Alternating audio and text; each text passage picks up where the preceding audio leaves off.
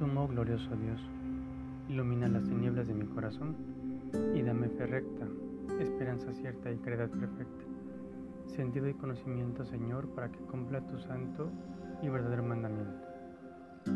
La Sagrada Escritura nos menciona que con la vara que midamos seremos medidos y definitivamente aplica para el perdón también.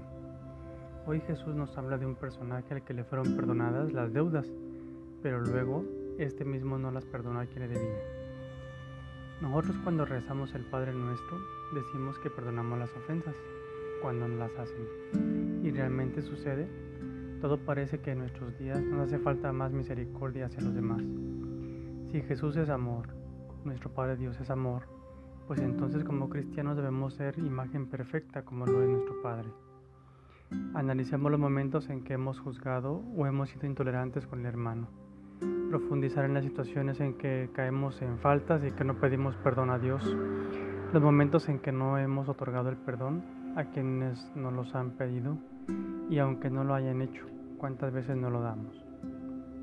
Jesús, enséñame a descubrir mis errores y toda mi miseria, porque así me daré cuenta de la bondad que me das y que yo puedo dar a los demás en mi trato. Mi Jesús, sana mi corazón lastimado por las ofensas recibidas y otorgar el perdón que hará que cicatricen mis heridas, pero también dame la humildad para reconocer que yo he fallado y lléname de voluntad para pedir perdón a quien yo he ofendido o faltado. Amén.